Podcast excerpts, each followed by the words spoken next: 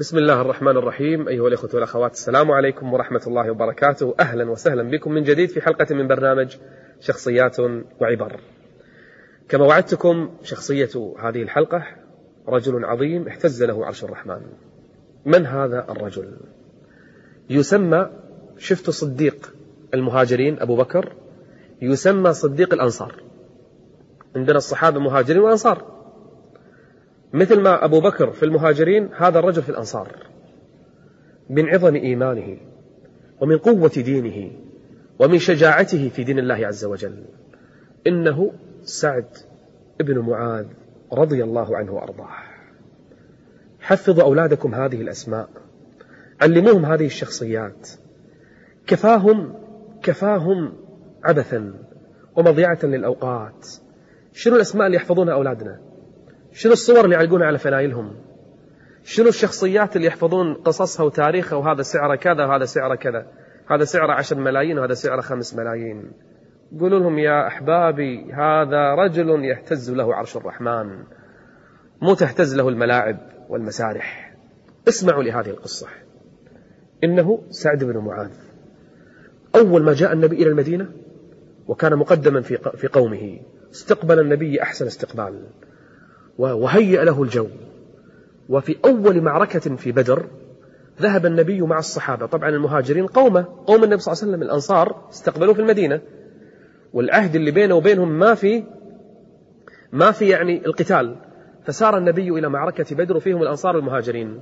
فقال النبي صلى الله عليه وسلم للصحابة إيش رأيكم نقاتل ولا ما نقاتل؟ ما كان في البداية قتال لكن بعدين صار قتال. قال إيش رأيكم نقاتل ولا لا؟ قام أبو بكر قام عمر قاموا الصحابة كل واحد يشجع النبي على القتال. الرسول ما أراد المهاجرين أراد الأنصار. فقال سعد بن معاذ كأنك تريدنا يا رسول الله كأنك تبي تسمع رأينا. قال نعم أبي أسمع رأي الأنصار. أنا ضامن المهاجرين لكن أبي الأنصار أول معركة الآن. فقال سعد بن معاذ كلمات والكل يسمع. قال يا رسول الله لقد جئتنا وصدقناك وقد يتكلم عن فضائل النبي وأنت كذا ونحن كذا. ثم قال له قال يا رسول الله والله لو استعرضت بنا هذا البحر لو دشيت فينا بحر مو تقاتل ناس لو استعرضت بنا هذا البحر لخضناه معك. والله ما تخلف منا رجل واحد. واثق من قومه كلهم ويتكلم بلسانهم. قال والله لو تدخلنا بحر ونقاتل في وسط البحر لخضناه معك ما تخلف منا رجل واحد. من المؤمنين رجال. رجال صدقوا ما عاهدوا الله عليه. فمنهم من قضى نحبه ومنهم من ينتظر وما بدلوا تبديلا. ثم قال له يا رسول الله إنا لصبر في الحرب صدق عند اللقاء. يعني إذا شفتنا في المعركة راح تعرفنا. وفعلا خاضوا المعركة وقاتل سعد مع قومه قتالا عظيما شديدا. وكان سعد بن معاذ في المدينة يتلقى العلم من رسول الله وينهل من الإيمان وكان يأمل أن يصل حبه في قلب النبي صلى الله عليه وسلم كيف لا وقد وصل إلى ربه عز وجل. إنه سعد بن معاذ في العلم في الجهاد في القتال قاتل مع النبي صلى الله عليه وسلم في معركة أحد قتالا شرسا. هو وقومه الأنصار. والأنصار ضربوا أروع الأمثلة في أحد. حتى أن أنس ابن النضر وغيره من الصحابة استشهدوا في معركة أحد وقد قاتلوا قتالا عظيما. منهم سعد. قاتل الصحابة في معركة أحد. دخلت معركة السنة الرابعة. ثم السنة الخامسة معركة أو غزوة الأحزاب. تجمع المشركون كلهم على رسول الله يريدون قتله. المعركة معركة الأحزاب ترى فيها يعني نوع من الخوف. ليش؟ أول شيء المشركون كل الأمم تجمعت. مو بس قريش لا كلهم غطفان وقريش وكذا كلهم تجمعوا. يريدون مرة واحدة أن يقتلوا النبي وأصحابه. والمشكلة الثانية الثانية أن المنافقين لما تجمع المشركون حول المدينة انسحبوا. فتزعزع الجيش. ودخل الرعب. وبلغت القلوب الحناجر. وتظنون بالله الظنونا ثالثة. ثالثة الأثافي اليهود نقضوا العهد. والصحابة وين؟ مشكلة وراهم بيوتهم عيالهم وحريمهم. واليهود نقضوا العهد. يعني الآن يغيرون على نسائنا وعلى أطفالنا. شفتوا المصائب الثلاث؟ إذ جاءوكم من فوقكم ومن أسفل منكم وإذ زاغت الأبصار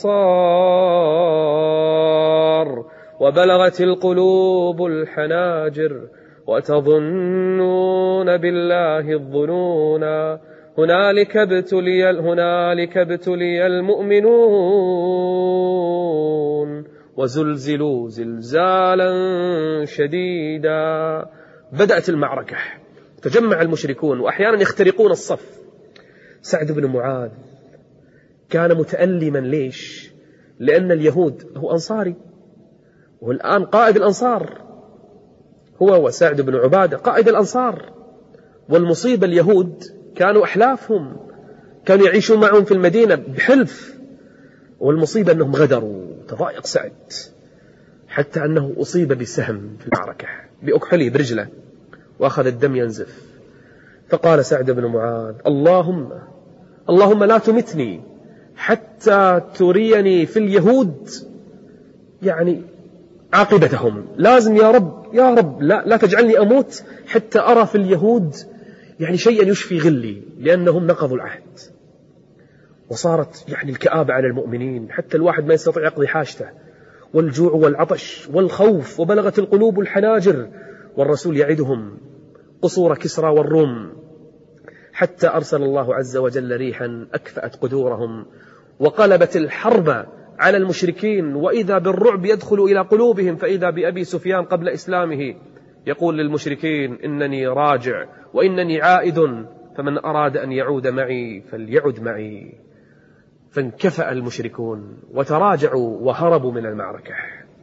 ذهب النبي إلى البيت يبي ينزع سلاحه. بعد المعركة خلاص راح حق بيت أم سلمة فجاءه جبريل قال ما تصنع؟ قال أنزع سلاحي. قال لا فإنا لم نضع أسلحتنا. المعركة ما انتهت. قال وما يعني شنو في المعركة؟ قال اذهب إلى بني قريظة. كمل المعركة. اللي نقضوا العهد روح لهم الآن. فخرج النبي في الصحابة قال لا يصلين أحدكم العصر إلا في بني قريظة. المعركة ما انتهت. الصحابة مساكين تعبانين لكن مجاهدين. المعركة ما انتهت وكان سعد يطبب. الجرح ينزف. يمكن يموت الآن. سعد سمع بالخبر أن الصحابة وين رايحين حق بني قريظة؟ بعضهم صلى في الطريق وبعضهم صلى هناك. لما وصلوا إلى بني قريظة أبو لبابة جاءهم قبل. أبو لبابة سألوه اليهود طلعوا الحريم والأطفال قالوا للرسول إيش حقه جاينا؟ يعني ذابحكم. خلاص على اللي سويتوه أبو لبابة خاف أن خان الله ورسوله راح في المسجد يبكي. ربط نفسه في السارية وجلس يبكي. الرسول جاء حق اليهود يبي يقتلهم. فأخذوا يبكون ويتوسلون عادة اليهود.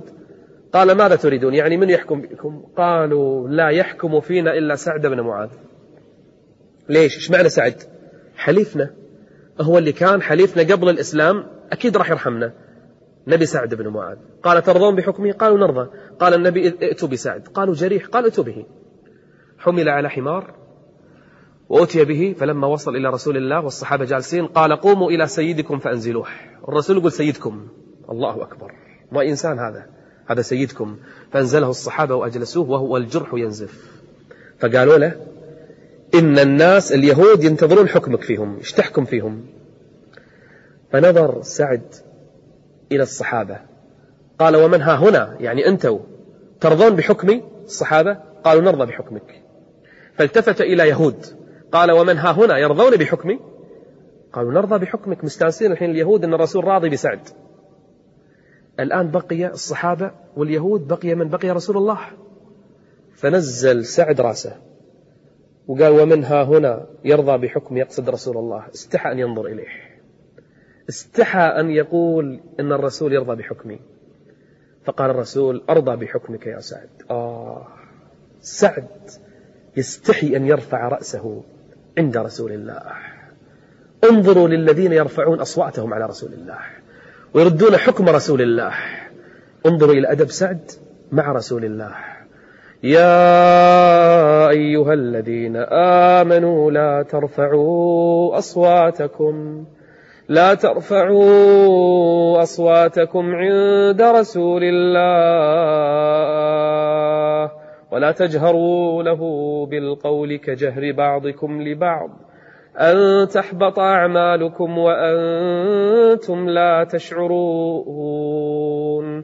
إنه أدب. سعد بن معاذ مع رسول الله. قال أرضى بحكمك. يلا. تدري شنو حكم؟ قال أحكم أن يقتل رجالهم. وتسبى ذراريهم وتقسم أموالهم فقال النبي الله أكبر. حكمت فيهم بحكم الله من فوق سبع سماوات. الله أكبر. أصبت حكم الله يا سعد. هذا هو حكم الله. والنبي لا ينطق عن الهوى. إن هو إلا وحي يوحى. فبكى اليهود فقتل رجالهم. وسبي النساء والأطفال وقسمت الأموال. حكم الله أجراه على من؟ على لسان سعد ابن معاذ. قضى حياته في سبيل الله. أيام بعدها يزوره النبي حتى قضى ومات رضي الله عنه.